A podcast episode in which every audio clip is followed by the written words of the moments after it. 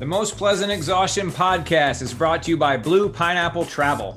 Blue Pineapple Travel are experienced travel agents who help you design the perfect trip. They're all well-traveled and knowledgeable, and they will be your advocates from start to finish. The world is a lot different these days, and the agents at Blue Pineapple Travel are ready to help you safely navigate it. From helping you figure out their conscientious destinations to helping you figure out entry protocols for different countries, the agents at Blue Pineapple Travel are there for you. Looking to work abroad for an extended period of time? Looking to attend virtual school from a remote location? These are all things that Blue Pineapple Travel can help you do. Again, their website is bluepineappletravel.com. The Most Pleasant Exhaustion podcast is also brought to you by ITL Coaching and Performance. You can find them at itlcoaching.com. ITL Coaching and Performance exists to build a community of athletes set on reaching goals and serving the community. They have a passion for helping people achieve their goals and dreams. ITL coaches are real people with phones, emails, and the desire to spend time with you during your training. They are vested in their ITL athletes. ITL takes a communal approach to coaching, so there's always someone available to answer questions and to help adjust your training schedule. An ITL coach would be glad to meet with you and to chat about your goals and find the best plan to help you meet those goals. Again, their website is itlcoaching.com. And finally, the Most Pleasant Exhaustion podcast is also brought to you by SlayRx. You can find those good folks at www.slayrx.com. Are you needing a pleasant spark to take your endurance game to the next level? Are you needing an all-natural, high-quality, customized hydration powder with or without sugar to stave off cramping and dehydration? Are you in need of an effective all-in-one fuel to slay your endurance efforts? Look no more. SlayRx. SlayRx has a really good line of products to serve our Most Pleasant Exhaustion podcast listeners. Let's start with Michelle's favorite, Spark Plug, which replaces sports gel and gross post-race trips to the Porta-Johns. It's a pop-in electrolyte powder in small, easily carried tubes. There's also an all-in-one endurance fuel. It has all of your electrolytes, clean fuel, and for no extra cost, your essential amino acids with or without caffeine. And it costs about 1/3 as much as other brands' combo rocket fuels. Finally, they have my favorite, SlayRx Hydrate Powder, which comes with or without sugar and varying strengths of electrolytes based on your individual needs. They can find those individual needs on the free quiz online at SlayRx.com or with in-person testing like Patrick and I did at their headquarters on podcast episode number 114. Hydrate is the fuel that I used during the Blue Ridge Relay this year, and I recommend it for all of you as well. SlayRx products are 100% natural, come in great flavors, are vegan friendly, and the Hydrate Light is keto friendly. They've all been well researched and developed by a UGA food scientist who's also an Ironman athlete. The products are tested by the pros and endorsed by your fellow endurance athletes and hardworking folks in the community. The free sweat quiz and their products can be found at slayrx.com, on amazon.com, or at your local run and bike shop if it's available. You can use the code PLEASANT22 for 10% off at their website. Thanks to SlayRx for sponsoring us, y'all. Give them a try. We appreciate our sponsors, and thanks to all of them for helping us bring you the Most Pleasant Exhaustion podcast.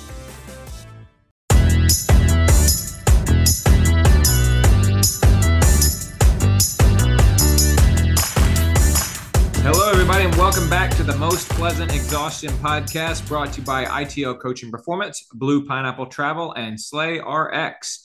My name is George Darden. I'm an endurance athlete and coach here in Atlanta, Georgia. I'm a father of twin boys, and I'm a college professor. My name is Michelle Frank. I'm also an endurance athlete here in Atlanta, Georgia. I'm a mom to three girls, and I'm a CPA. And my name's Eric Hall. I'm an endurance athlete and coach in Raleigh, North Carolina, the father to three college students, and the husband to a beautiful wife. And a five-time finisher of the Blue Ridge Relay. And a five-time finisher of the Blue Ridge Relay, so, who is in recovery. As am I. And so, of course, we're going to spend a little bit of time today talking about recapping the Blue Ridge Relays, the highs, the lows, how it went, picking up where we left off in our preview, of course, and just seeing whether some of the fears we had were realized, or some of the expectations we had did in fact come true. So looking forward to talking about that. I know Michelle is looking forward to talking about that, because this means that maybe it will be the last time we talk about it for a week or two, but we'll see. We'll see. Michelle, how you been? I'm doing pretty good. Feeling the benefit of owning my own business with day before corporate tax deadline, and I'm podcasting in the middle of the day, so I'm feeling pretty good about life's decisions, some of them at least right now. High echelon for the win, right on. Very good. Very good. Eric, how you feeling, man? Have you run since last Saturday? I wish people could see my face right now. No, I've vowed to take a full week off, which is a pretty big deal for me. That's not something I usually do, but I think, you know, so recovery is obviously the big thing, but the second thing is just sort of resetting. I mentioned to Michelle earlier in the week that things really got hectic leading up to Blue Ridge Relay. And I need a time period where I can reset my schedule, just like my daily schedule, my weekly schedule with work and family. You know, fall soccer season starting up. So I've got, games we're going to go to watch Vizumzi play. And then the Zwift Racing League is kicking off. So I've got to fit that into my schedule. And then just like the normal schedule, I'll kind of figure out how my running is going to fit into all that. Mm-hmm. And then the bigger picture resetting, figuring out, okay, end of October, I'll be running the Delirium 24 with a friend of the podcast, Blue Ridge Relay member, brother, Brett Wellborn. So then kind of resetting into figuring out that schedule, how I can prepare myself best for that by following some tidbits I picked up from Kilian Jornet, stuff like that. Right on. Yeah. Kilian Jornet published a document earlier this week in which he laid out a lot of his training. It felt very much like an attempt to do what Nils Vanderpool had done several months ago. And Eric and I, you'll recall, actually spent an entire podcast talking about Nils Vanderpool's training document and the description of what he did. We're gonna take a closer read and pick that apart a little bit and talk about it more next week on the podcast. And so looking forward to talking about Kilian's stuff. But it was actually... there were some interesting aspects of it, but one of the things, Eric, you said is that it's a little bit more complex. Whereas Nils Vanderpool's training was interesting and different, but it was fairly straightforward. Whereas Kilian's seems to be a little bit more complex, and there's a little bit more to dig into. So we'll look forward to talking about more about that next week. The language barrier made Kilian's hard also. There were some sentences that I was rereading twice. He talks about, living at altitude up until age 20, but the way that he wrote it, I couldn't figure out if he meant he lived there from 0 to 20 and hasn't lived there since, or he lived at sea level until he was 20 and has been at altitude since. I mean, and he clarifies that, but there's lots of stuff in there like that that made it harder to get through. So sure. Which is understandable. He wrote a far better document in English than I would write in French. True. And so for sure. Michelle, have you been enjoying the cooler weather this week? Just a little. We had this one amazing day of what I call fake fall. It was 57 degrees yesterday morning. It was already 61 today, so it still felt a little bit crisp. But man, once it's 59 and below, it's really just a different feel. I'm coming off. I got sick in Hilton Head. I thought it was strep throat. I started amoxicillin and really after 5 days was really much more sick. So I'm coming off of a upper respiratory infection, ear infection. So it really took me out for a week. So I was only outside for about 30 minutes, but it was great. It was not worth missing. Felt pretty good. And now we just kind of have to sit around and wait for real fall to kick in. It's at least another month, I'm sure. So I feel like it's definitely cooler though. I mean, it was low 60s first thing this morning. I haven't gotten to take advantage of those temperatures here in Atlanta because my wife's been out of town and my sons are still too little for me to go out running and leave them in the house by themselves before school, which is a little bit of a bummer. But combine that, of course, with being in sort of quick recovery mode here post Blue Ridge Relay, it's okay. I definitely got to have some sub 60 temperatures in the Blue Ridge Relay. So that's good. So I have had my taste of fall here that will hopefully sustain me until after the London Marathon on October 2nd. So, I tried to explain to my kids that I'm only really happy when the way that it felt yesterday morning is the way that it feels when they're walking home from school. Okay. So the mornings are a little bit colder and the day tops out at that 57, 59 degree. But right now, moving from the low 70s to the high 50s, even if it was just one morning, was enough to breathe kind of some fresh energy into me. Very good. Very good. It's kind of obnoxious that the highs in the afternoon are still 86 and 87. Yeah. So after we finish this podcast, I'm going to have to check the temperature and potentially go out for a run in 81, 82 degrees. despite the fact that it was 20 degrees lower than that this morning. I didn't get to take advantage, but we'll see. We'll see. Michelle, you have modified your Strava lately. I have. I have mixed feelings about the reaction to and coverage surrounding the Eliza Fletcher, kidnapping / murder. But one thing I saw a lot of people do, I heeded a lot of warnings about Strava data and the map feature. I guess I seem to run around at 4 o'clock in the morning with maybe a false sense of security. I think I generally live that way.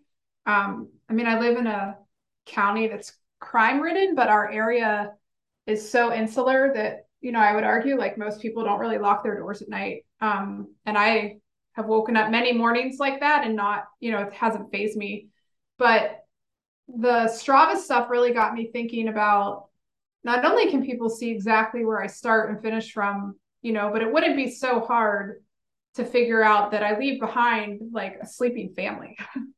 So, whereas before I was like, oh, I don't need the privacy stuff or whatever. This really got me thinking about the safety of everybody else that I love, maybe not just myself. So yeah, I took away, not that I have so many followers anyway, or that I'm so active, but I took away the map feature. I thought I had kind of limited it within a radius, but looking back, I think the whole map is gone. I also enabled the Garmin tracker. Like as soon as I start my watch, it sends an email to like 2 people. Don't worry, George. You're lucky. I was going to say, I'm not one of them. I know you would have been the third. I thought 2 was enough. So every time I go out for a run, I'm honored to have been part of the consideration process. So people know, they're getting an email, they're asleep, but they can see the route. And if something were to happen, it were to cut off. God forbid, I'd like to think if something happened to me, I would have that 1 second to stop my watch. I don't know. But, all these other things about like hide your phone and use the emergency feature on your phone. In my mind, I don't really think that at a moment like what we saw on camera, with Eliza being kidnapped, I just don't know that you really have time to get to your phone and send that SOS alert and stuff. So yeah, I've taken some pretty... and maybe everybody, every woman who runs alone, I don't know, maybe I'm way far gone. I should have done this years ago, but I did it now. So, yeah.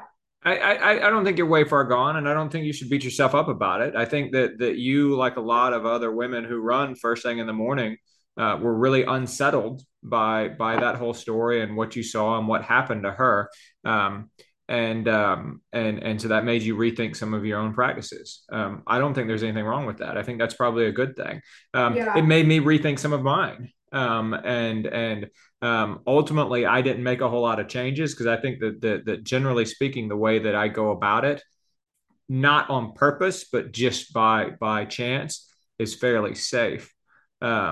But I get it. I think that's important, and I think that's good, and I'm glad that you did it.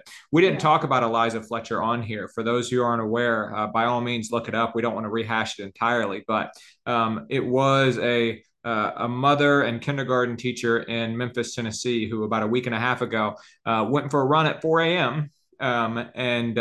And was targeted and ultimately kidnapped and murdered by a man there in Memphis, Tennessee. And so we were certainly sorry to see that happen.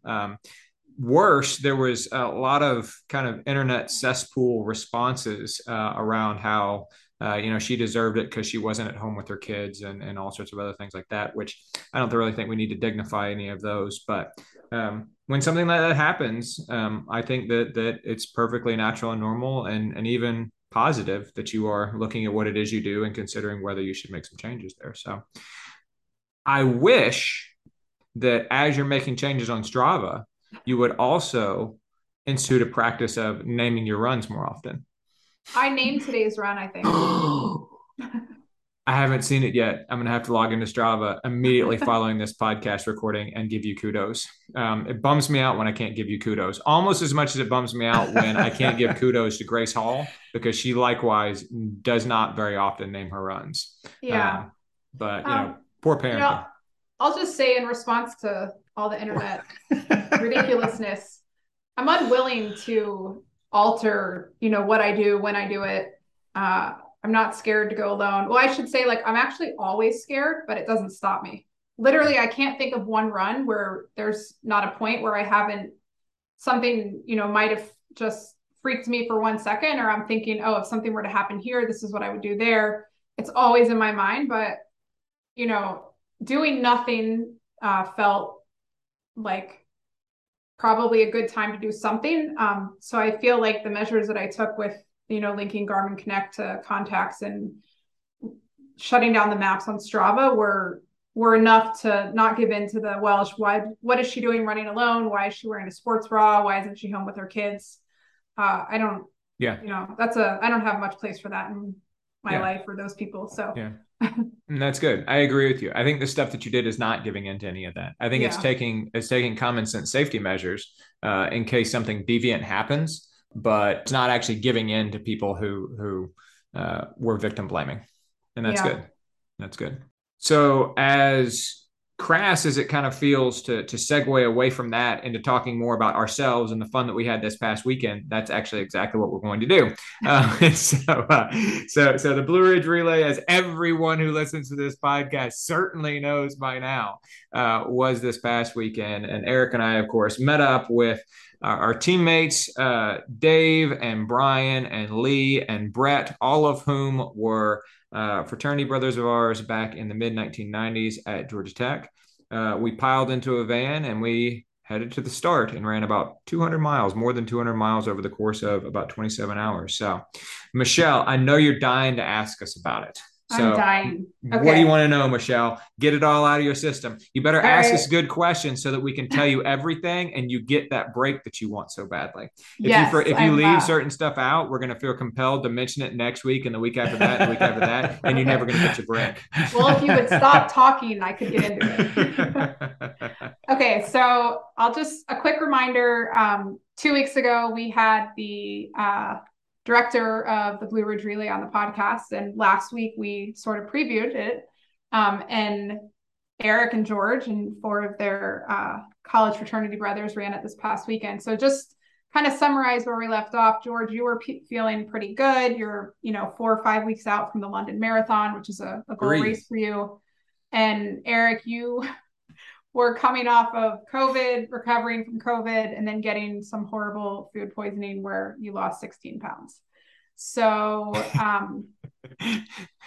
let's talk about... That's a pretty stark contrast. Yeah, I can't think of a stark contrast. But in order to, you know, mend the contrast, you guys met up with the other four guys in Asheville. Everybody drove, you know, from George and Dave from here and you guys from all over.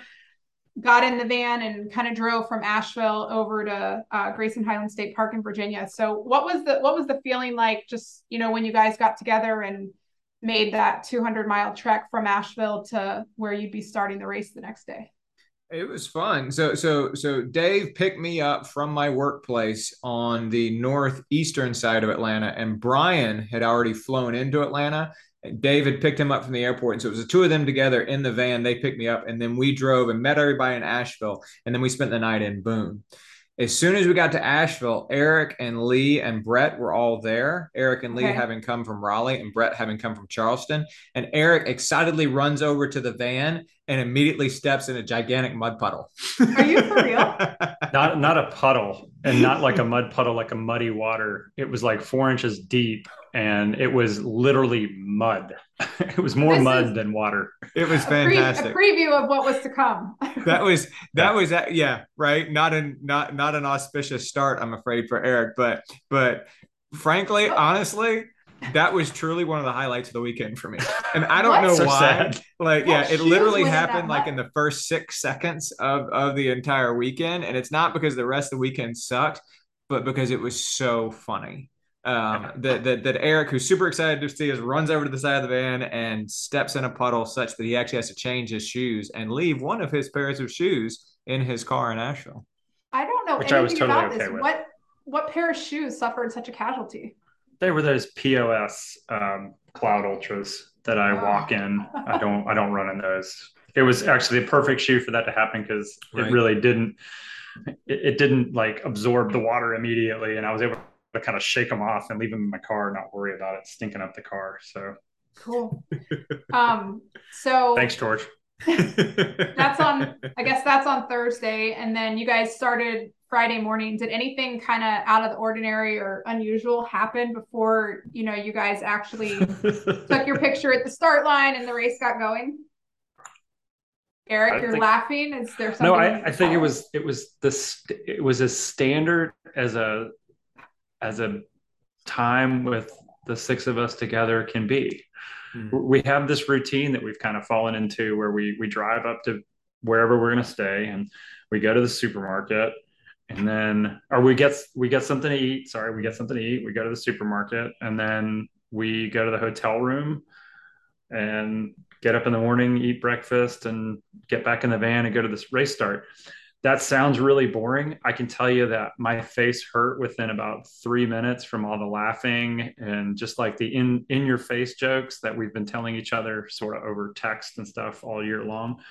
And it is the most, like, even that pre-run period is like the most fun I have all year long. Mm-hmm. So it sounds like, oh yeah, we just do this, and this, but dinner, where did we eat? The peddling pig barbecue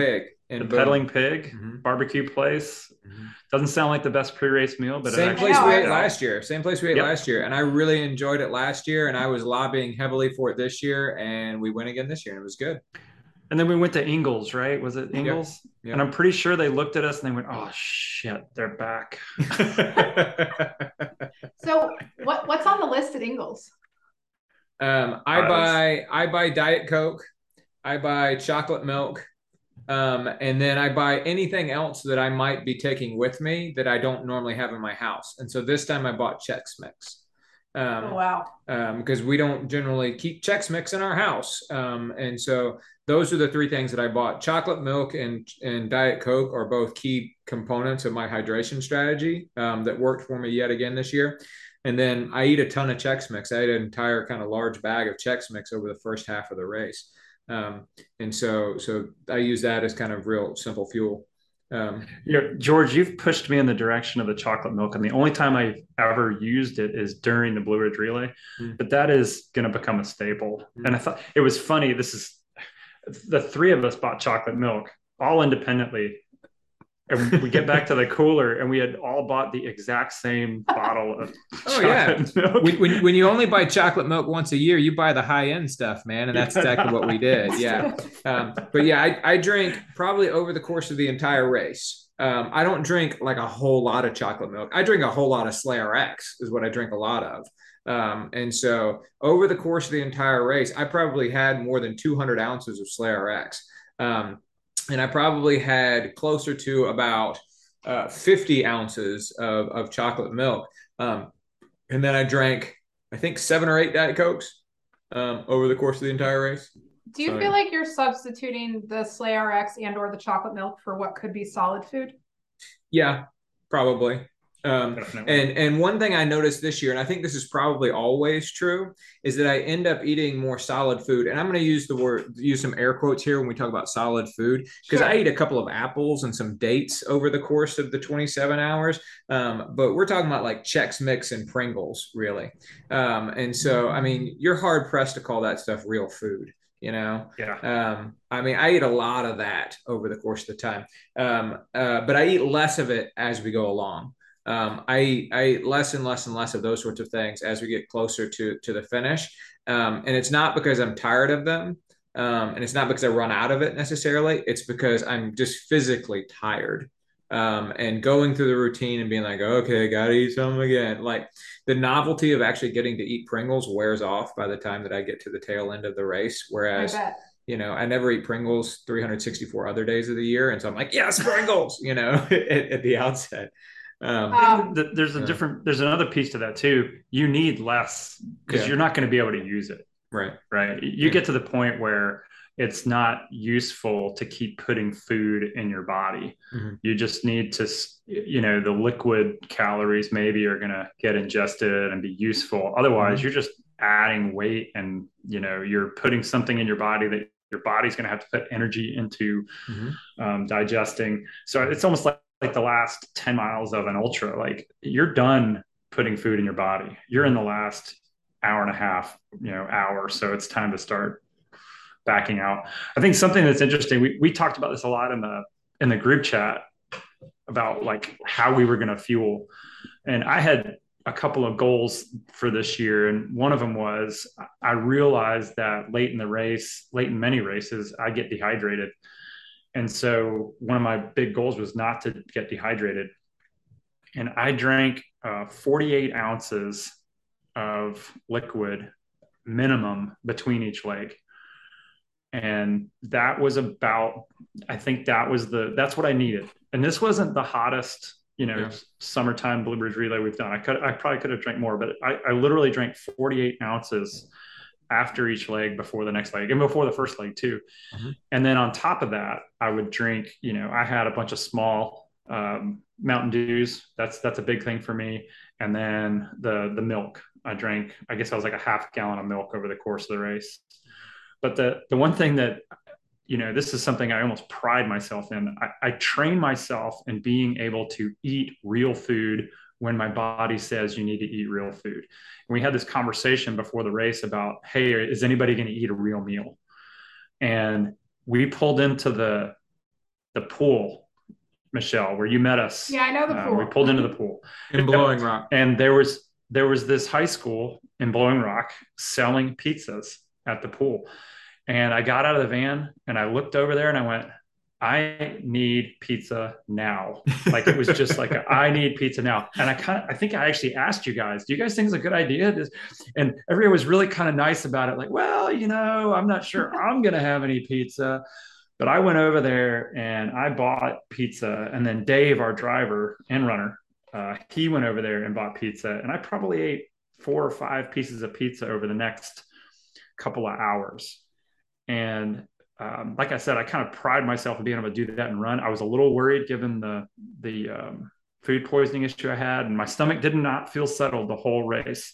It felt a little off the whole race, but I think that that's key for me. That's something that I've learned is part of the process is I have to have a solid meal during the Blue Ridge Relay. Sure. Yeah, I think and I'm cool with that. I mean, one thing that I said to all of y'all in our reflections afterwards is that I'm really adamant that everybody needs to have a routine. But after 5 years, I've come to the conclusion that my routine doesn't have to be the same as everybody else's routine. I do what works for me, and I want y'all to do what works for you. But I want you to actually have a plan and follow a plan, and only abandon that plan if that plan is not working for you. Right.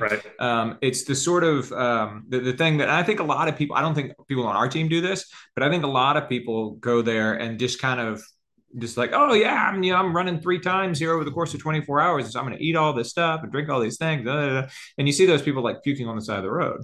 And so as long as you have like a solid plan and you're following that plan, deviate from that plan if need be, as you feel the need to. But as long as you're not just making it up as you go along, I don't have a problem with that. For me, like I ended up at one point having a plain baked potato that we bought at the fire station somewhere around 20. But for me, like I my wife talks about this, left to my own devices, I would just sort of snack all day long and would never eat any square meals. Just because that's just sort of the way I operate. And when I'm in training, like they're healthy snacks. But for me to finish a leg and have some kind of snacky type stuff and to make sure I hydrate and then do the same thing and to do that continually for 27 hours in a row, that's not tough for me. That's something that I don't have any problem with. That's just sort of the way I live my life and what I'm inclined to do anyway.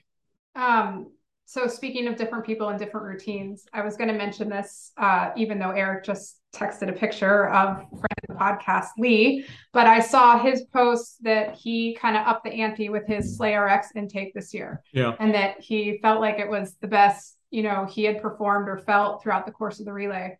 Yeah. I'm curious, George, do you guys use the SlayRx diesel? Do you use it the same? No, I don't use diesel. You don't use diesel, do you? Yeah. So okay. So diesel has more calories in it. I use just sort of the regular SlayRx drink. He uses diesel that actually has more calories in it. But yeah, he had said, he actually wrote on Instagram, quote, I had crazy cramping and couldn't keep up with hydration in the 2020 version of the race. We still make fun of him about that, by the way. This year, SlayRx to the rescue. I had 20 ounces of diesel plus after each of my 7 legs and carried another 16 ounces of diesel plus during the 2 hardest legs. I've not felt better in my 9 years of this race. I'm a believer. So yeah, I'll say that when I saw Lee post this, I don't associate diesel with running and ultra running. I associate it more with what people carry on a bike. Yeah. So I'm like very, very curious to kind of dive into that a little bit more, but, for the sake of time, can you guys each give like a 5 to 7 minute personal recap, best, worst, most memorable moment, of when you were actually running? So Eric stepping in the mud puddle doesn't count. He was running to say hello to us at the man. From the start of the race to the finish of the race, George. All right. So we want to go highlights first, like best parts first. Yeah, sure. All right. So best part for me. And this is setting aside like all the fellowship that I have with my good friends. And to Eric's point, like, we text each other so much and everything, and everybody else looks forward to this race as much as we do. And so like you finally get together and it's like, it's here. You know, it's like, you know, the sort of excitement you have around like a wedding day or something. But anyway, my favorite actually, besides all of that of actually running the race, was on stage 18, which was the 4th time I ran. And I had been feeling pretty good throughout. But that stage starts off kind of flat to rolling. And then right around the 2 to 2.5 mile mark, you do a 2 mile long uphill. And so it averages about 5% for 2.5 miles or for 2 miles. And then you crest that hill and you go down the other side of the hill for just short of a mile into the exchange zone. And so we're running up the hill. And I was catching a few other teams, and I caught a couple of teams right at the top of the hill. And right as I was passing this guy, just at the crest of the hill, just as going over the top, I went, all right, man, over the top. And he goes, yeah, let's fucking go. And that like just flipped a switch for me. And I took off like a shot, and I ran actually the next 800 meters. And granted, it was down a 5% grade. I ran the next 800 meters was the fastest 800 meters I've run in 2022. Wow. And there was only about, like I said, like maybe 1,300, 1,400 meters left in that leg, but I just kind of poured it on for the remainder of that leg all the way into the finish. And ended up running really kind of fast. I finished that one really, really on fire and jazzed about how I was feeling and how the race was going and everything else like that. So yeah, that was definitely like a highlight, so much so that I've actually considered naming my 2022 playlist, Let's Fucking Go. It's currently called Get Your Soldiers. But I think maybe Let's Fucking Go would be a little bit too trite. We'll see. But yeah, that was my highlight of the race. What's yours, Eric? So I was working threes. So I had 3 highlights. I think the first one was I've never run Grandfather Mountain. And I've always been there at the exchange zone, obviously. And I've watched somebody else go run Grandfather Mountain.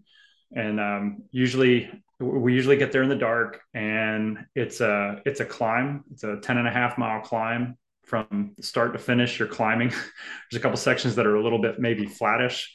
It's not on the parkway. It's on roads that go kind of parallel to the parkway. And then I think in the last mile or two, you go under the parkway and then you finish up at the top. But it was just cool to kind of get into a nice rhythm of climbing. I spent a lot of time by myself on that stage, and it's dark. I don't wear a headlamp if I don't have to. And there was enough starlight and sunlight out that I didn't have to wear a headlamp. And I just kind of was able to just focus on what I was doing. And I made a big point of this race to actually like get my head up and look around and see like the scenery we were in. After talking to Ken, I said, you know, the Blue Ridge Relay is about like showcasing the Blue Ridge Mountains. And even in the dark, you're running along and, oh, wait, I hear a waterfall. And like, you can kind of look over and you can see this waterfall and the moon shining off of it. So I enjoyed that leg. George can attest to the fact that when that leg was done, it didn't look like I had enjoyed that leg. Yeah.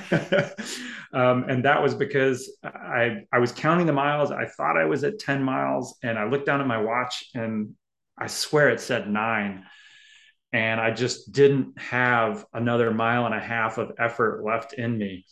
But I actually was at 10 miles and I realized that about a quarter mile after that.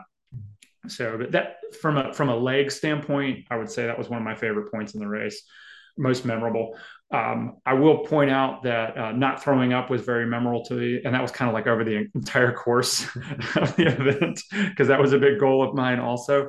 But then I'd say, leg 31, this was my mountain goat leg. It's the leg that I was, really concerned about. It's a leg that everybody was concerned about. In fact, Brett asked me multiple times before the race, "Hey, are you sure you want to do this set of legs?"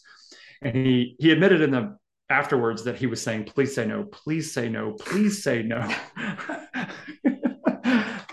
So, cause he was willing to take on the leg, but he didn't want to, but, I was in pretty bad shape, and the guys kind of talked me through it. Well, so said, I'm going to interject here and say why you're in bad shape, because you did that 10 and a half mile Grandfather Mountain leg. And like you said, it was good and it was memorable and went all right there. But then on the tail end of that, only less than 2 hours later, you had to turn around and do leg 21, which is a devastatingly hard 8 mile leg. And that combination cooked you the same way that it cooked me in 2019. So it was that sort of 1-2 punch, which I think is just profoundly difficult. That had you suddenly in a bad way by the time that you got to 31. Yeah. Right. Yeah. 16 is Grandfather Mountain. It's 1,000 feet of climbing, and all you do is climb. And then 21 is actually 1,000 feet of climbing and 1,000 feet of descent. And they're both steep. So and that's only in 8 miles, whereas 16 is 10 and a half miles with 1,000 feet of climbing. So it is a pretty big 1-2 punch. And that did pretty much destroy me. And so we had some conversations and we decided, hey, just go as slow as you need to go, get up the mountain. So why 31 was memorable was I had a plan. It's like George said, you got to have a plan, because if you don't have a plan, you don't have anything to deviate from. So my plan was run the first 2 miles of 31 and then just power hike up the mountain. And I said, because that's the only way I'm going to survive. But what happened was, after the first mile of power hiking, I power hiked like a 13:30 mile. I got in my head that I could negative split the mountain. I said, I can do better each mile. And right when I made that decision, it was really cool. There was a guy with an F3 guy, had this little tent on the side of the road, and he was giving out water, Gatorade, and I think you had beer too, which was funny to me. But I grabbed two waters. What you wanted. And then, I wanted water. And I looked around the corner though, and you guys had stopped on the side of the road. And it was one of those like, woo, I'm ready to go again. And I actually started running. And Brian calls out of the van, "Who the fuck is that?" And from then on, I simply added more and more running. And you guys saw me, I think, 2 more times before I got to the top. And by the time I got to the top, I was running again. I was running. It was like a total Forrest Gump moment where it worked. The backing off, slowing down, letting yourself recover, letting your body catch up actually worked. So from a truly like memorable standpoint, that is etched in my brain. And it wasn't fast. If you go look at my Strava, you'll see those miles were not fast, but it's a 1,400 foot elevation change from bottom to top. It's only 6.6 miles. And most of that elevation change is over 4 miles. So you can imagine the grade that is. And I was so happy to be able to run to the finish, Awesome. And I really appreciate, Michelle, your response by a text as George takes a picture of me looking like I'm about to puke on the ground. your immediate response is, "Help him." Well, to be fair, I got a text from George at 2 a.m. that said something like, "Listen, man, Eric's hurting, so don't be snarky or anything." Yeah, stop giving him shit is what he said. So I felt bad.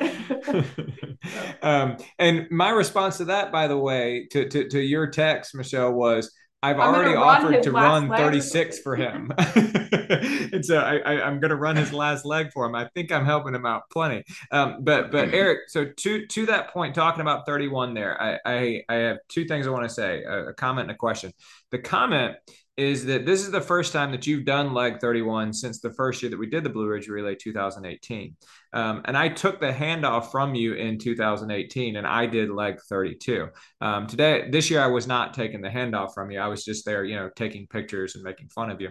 I wasn't making fun of you. I was just taking pictures and encouraging you along the way. I wasn't making fun of you. No, you all did me the favor over the course of the two times that I've run 31 of not making fun of me, giving me a hard time while running 31. And so I would always repay that favor to make sure that when you're in the pain cave on stage 31, the queen stage of the Blue Ridge Relay, I would never give somebody a hard time during the actual stage. But anyway, you looked better at the top of 31 in 2022 than you did at the top of 21 in 2018. And I know that you had more stress and you were feeling worse going into it in 2022 than you were in 2018.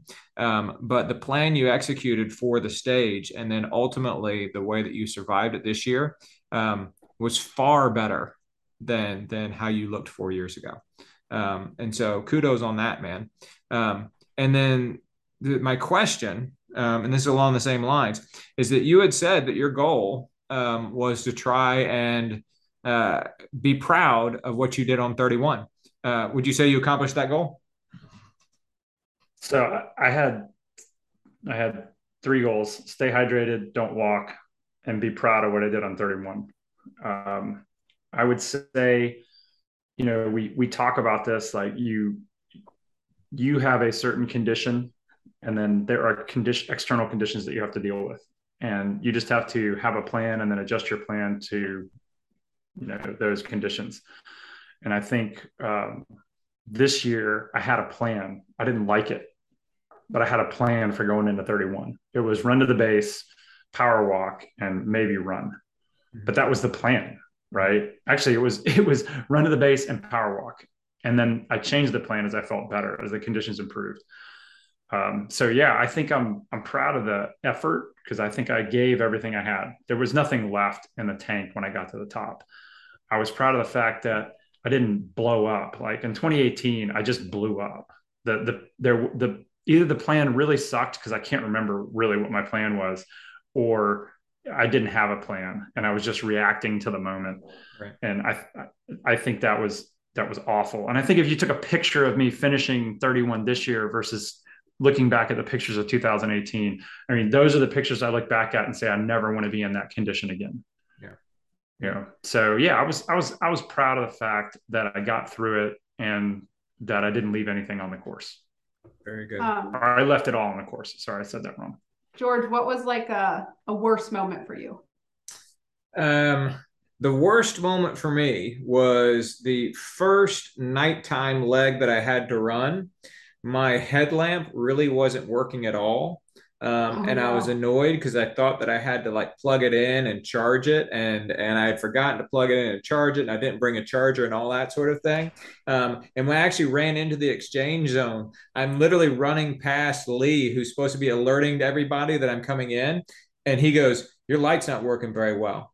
You're with five engineers. You can't have a working thinking that I was somebody else. He goes, "You need to get a new light."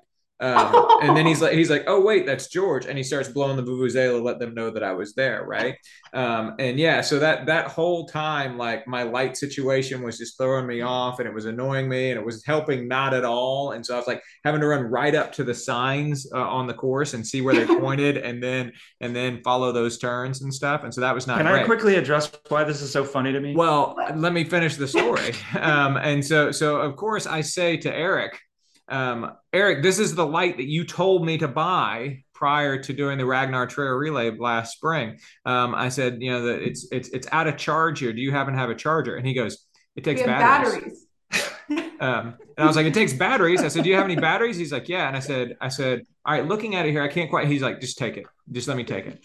And so he took it from me and he changed the batteries. And that is a good light when it has good batteries in it. Hold on. Yeah. Isn't it 3 AAA batteries, Eric? His headlamp? 3 AAA batteries. Yeah, no. And so that was my worst moment, was trying to run with that awful light, but it was something that was rectified by my friend and mechanical engineer, Eric Hall, when he replaced those 3 AAA batteries. Yeah, so thanks for that, dude.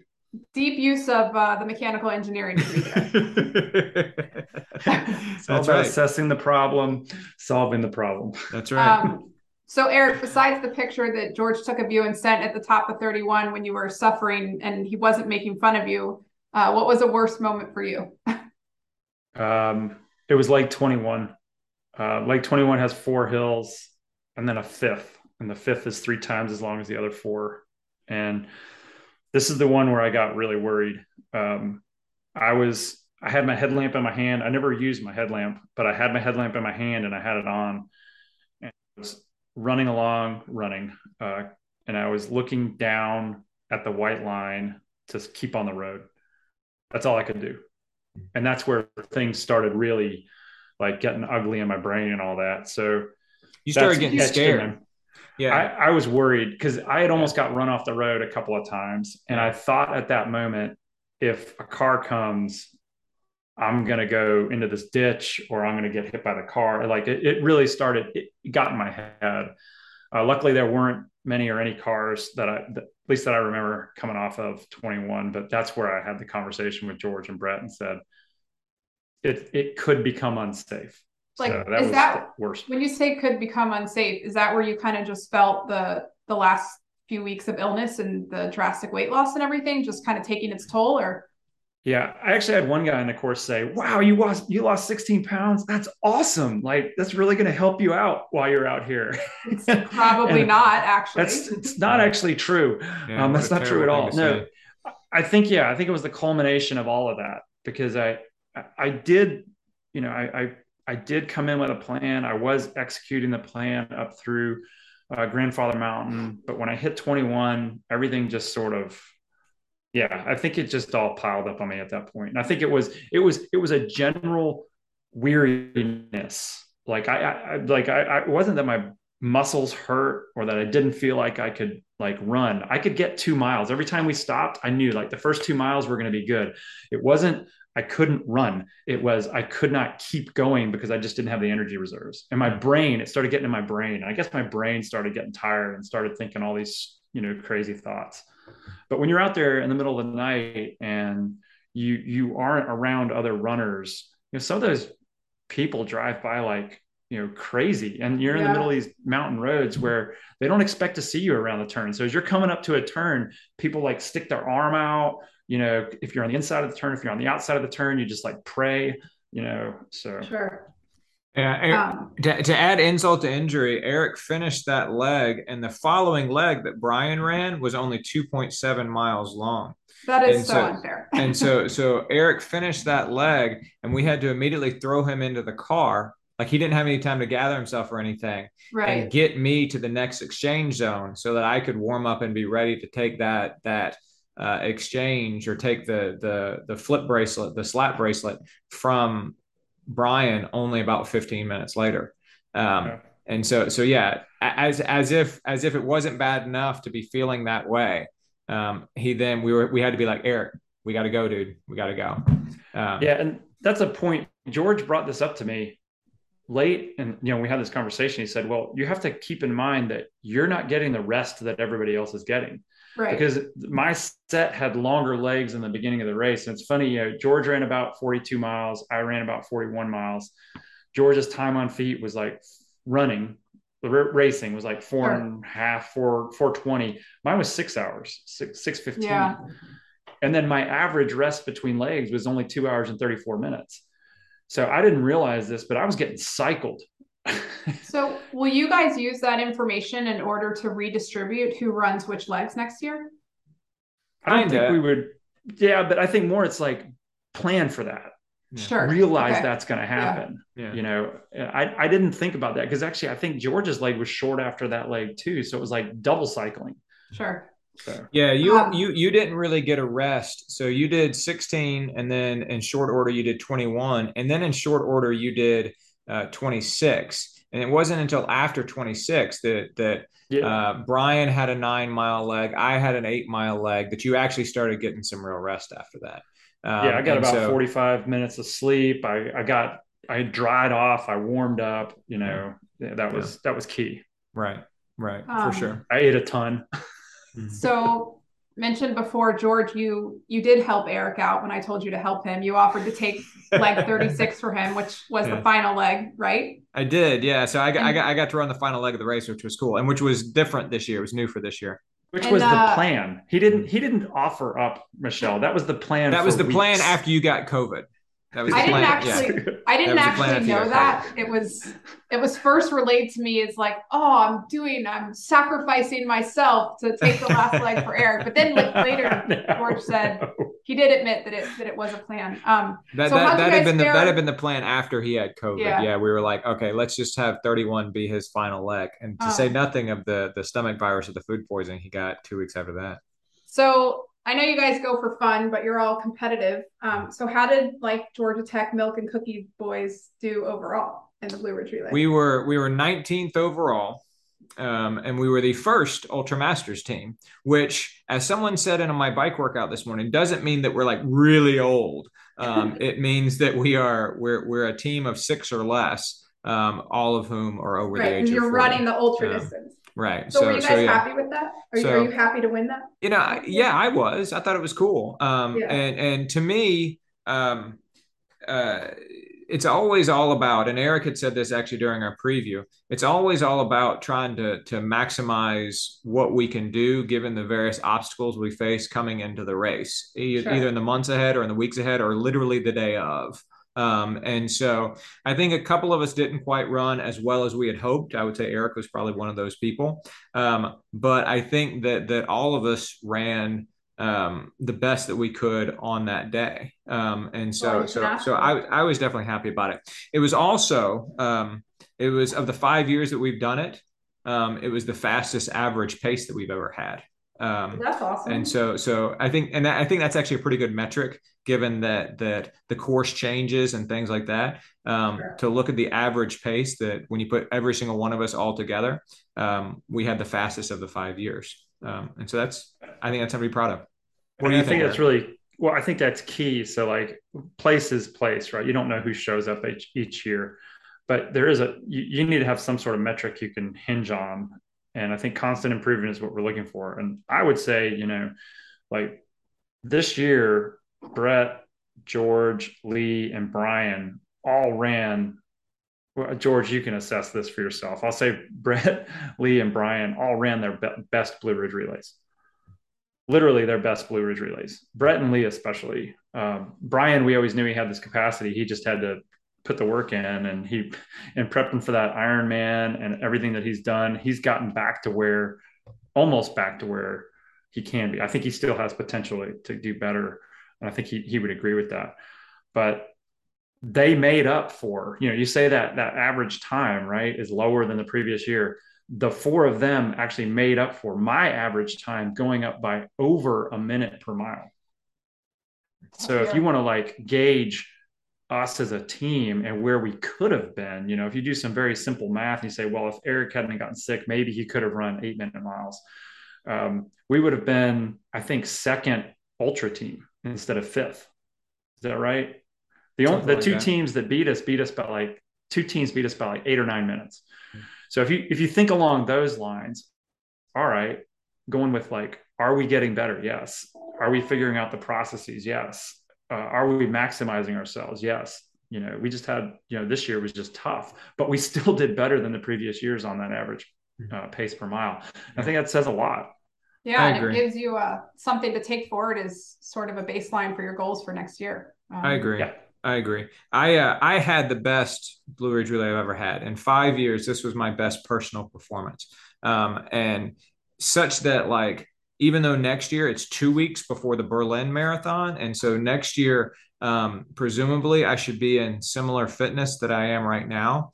I'm not going to set my expectations next year to actually do better than I did this year, because I am really, really happy with how it went this year. I think Lee would say the same. I trained Lee and I watched him coming into this, and I kept telling him, Lee, you are ready. You are ready. You are ready. And he said after the race, he said, I thought you were just saying nice things because you never like deflate your athlete right before, you know, the race. And I said, no, it was true. You were nailing the workouts and it showed. And he would say the same thing. I don't think Brian can disagree that he's done better than his past 2 years. And I say Brett's the same way. I think we all did better in prepping and execution than ever before. So awesome. I have one more question. So did you guys see Ken at the start or the finish? Did you see him at all? We saw him at the start. We did. Did he look tired? Yes. Yes, he did. He looked even more tired. And in fact, I told him what we had said on the podcast, that he looked excited, but tired. And he said, yeah, that's about right. He said, I've been super tired this whole time, but he said, last night I was sleeping in the U-Haul, because evidently they literally sleep in the truck on the starting line. Prior to the start of the race. And he said, and I looked up at the stars and it was just so pretty. And I was like, this is why we do this. I'm super excited about the start of the race to share this with everybody else. So yeah, he was even more tired and even more excited when we saw him. And to form, we're sitting there talking to him and he got a text or an email or a phone call and he had to excuse himself. And that was the end of our conversation. So got it. Well, at least you got to say hi. Absolutely. Absolutely. All right. Until next year then. Michelle, looks like you're going to get a little bit of a break. Maybe. I consider it like gently closing the door. It's like the doors, it's always like a crack because it's going to come up at least once per episode. But I think we're really, really Blue Ridge Relay inundated the last few weeks. So I'm glad it was an overall success for you guys. Absolutely. Sorry, it was a tough few runs, Eric. That's all right. It wasn't like I hated the time. I actually enjoyed the event. I even enjoyed the running. It just wasn't the running I wanted to do. You'll be back. You'll be back. Yeah. Eric, always good to see you on Zoom. Not as good as to see you in person as I did this past weekend, but always good to see you on Zoom and appreciate you being on the podcast. Same. That was probably the best. That was a ton of fun. So enjoyed the podcast too. Thank you for the interview, Michelle. All right. Have a good afternoon, guys. You too.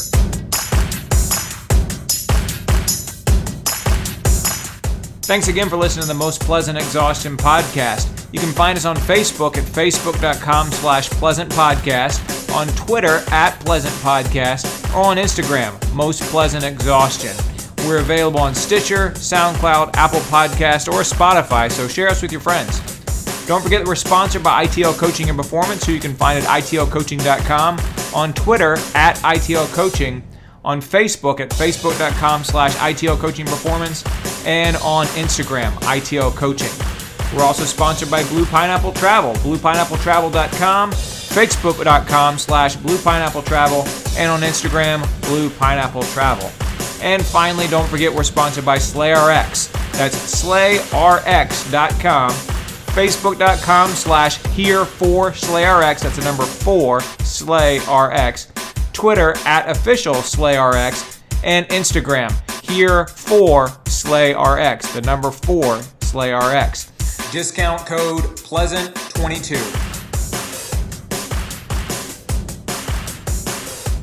On behalf of Michelle Frank, Patrick Ollinger, and Eric Hall, I'm George Darden. Thanks for listening to the Most Pleasant Exhaustion podcast.